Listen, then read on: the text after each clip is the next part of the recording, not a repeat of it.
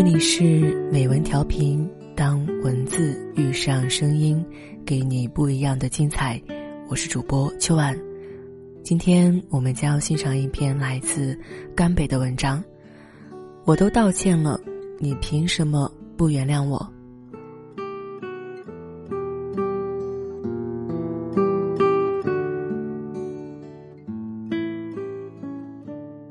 许多人道歉，不是为了说对不起，而是为了对方的没关系。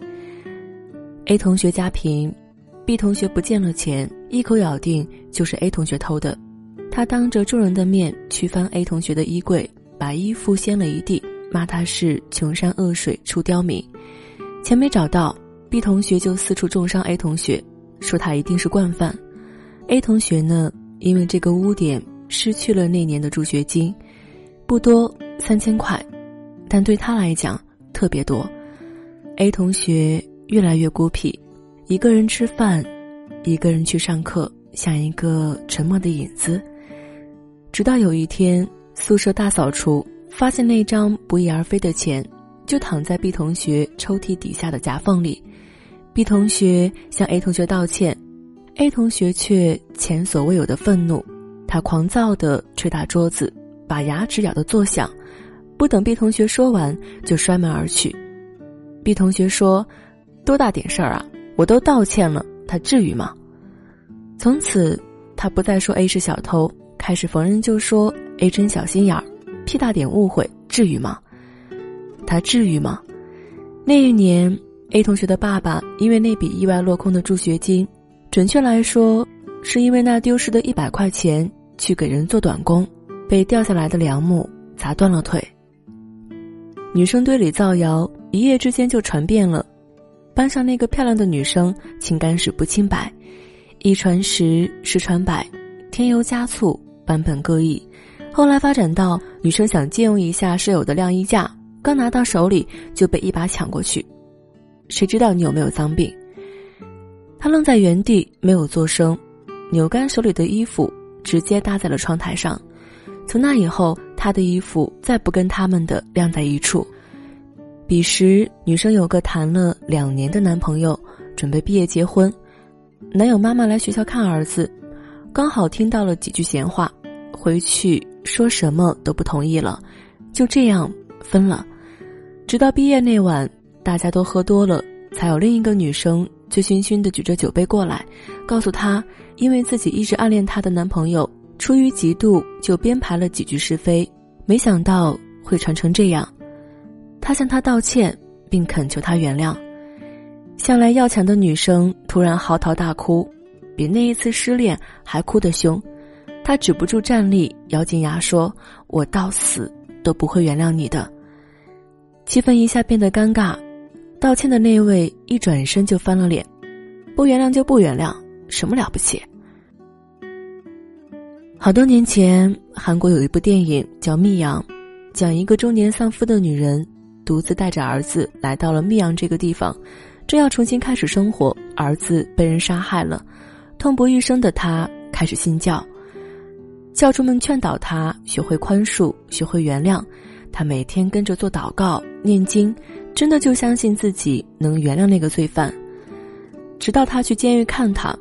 那个杀害他儿子的凶手一脸祥和地告诉他，早在他原谅他之前，他就已经得到了上帝的谅解。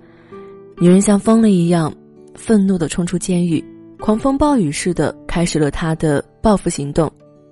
他还没有原谅他，上帝凭什么原谅他？凭什么？一个人把另一个人推下水，随后他又去救他，但在救人的过程中，他遗失了一部手机。等他们都上了岸，推人下水的人会埋怨道：“为了救你，我的手机不见了。”他不会记得，就在刚刚，被他推下水的那个人差点丢了命。两个小孩玩耍，其中一个人往另一个人身上泼了一杯滚烫的水，皮肤大面积烫伤，嚎啕不止。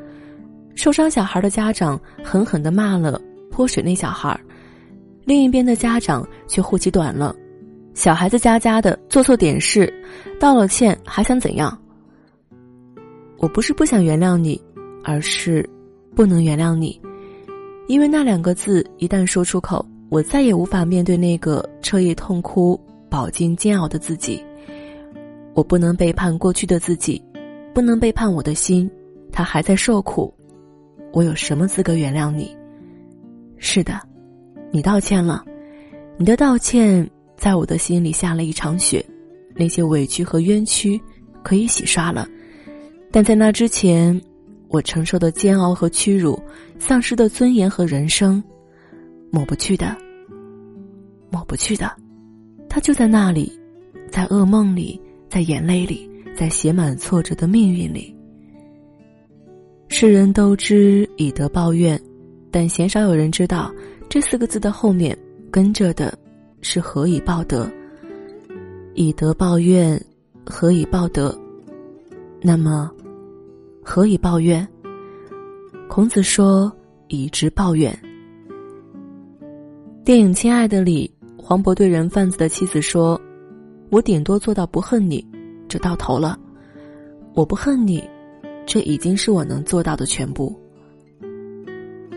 年少时看《神雕侠侣》，一灯大师拖着行将就木的裘千仞到英姑跟前去祈求原谅。很多年前。裘千仞还不是这个奄奄一息的裘千仞，那时候他有一身绝顶武艺，一掌拍打在英姑刚出生的孩子的胸口，还要发出朗朗笑声。孩子没了，英姑终生活在仇恨里。若干年后，他见到了凶手，但从前杀害自己孩子的和眼前这个奄奄一息的老人，仿佛已不是同一人。一灯大师劝他放下执念。脱离苦海，年少的我坐在电视机前，看着裘千仞苦苦哀求的样子，心里也动了善念，暗怪英姑真执着。直到如今啊，我明白了众生皆苦的道理，才懂了英姑的铁石心肠。她不是不想原谅，而是那句话一旦说出口，他便无法面对那个几十年丧失在襁褓里的孩子，生挨了那一掌的人。是他的孩子，他又有什么资格来原谅？我都道歉了，你凭什么不原谅？因为你既不懂怨恨，也不懂原谅。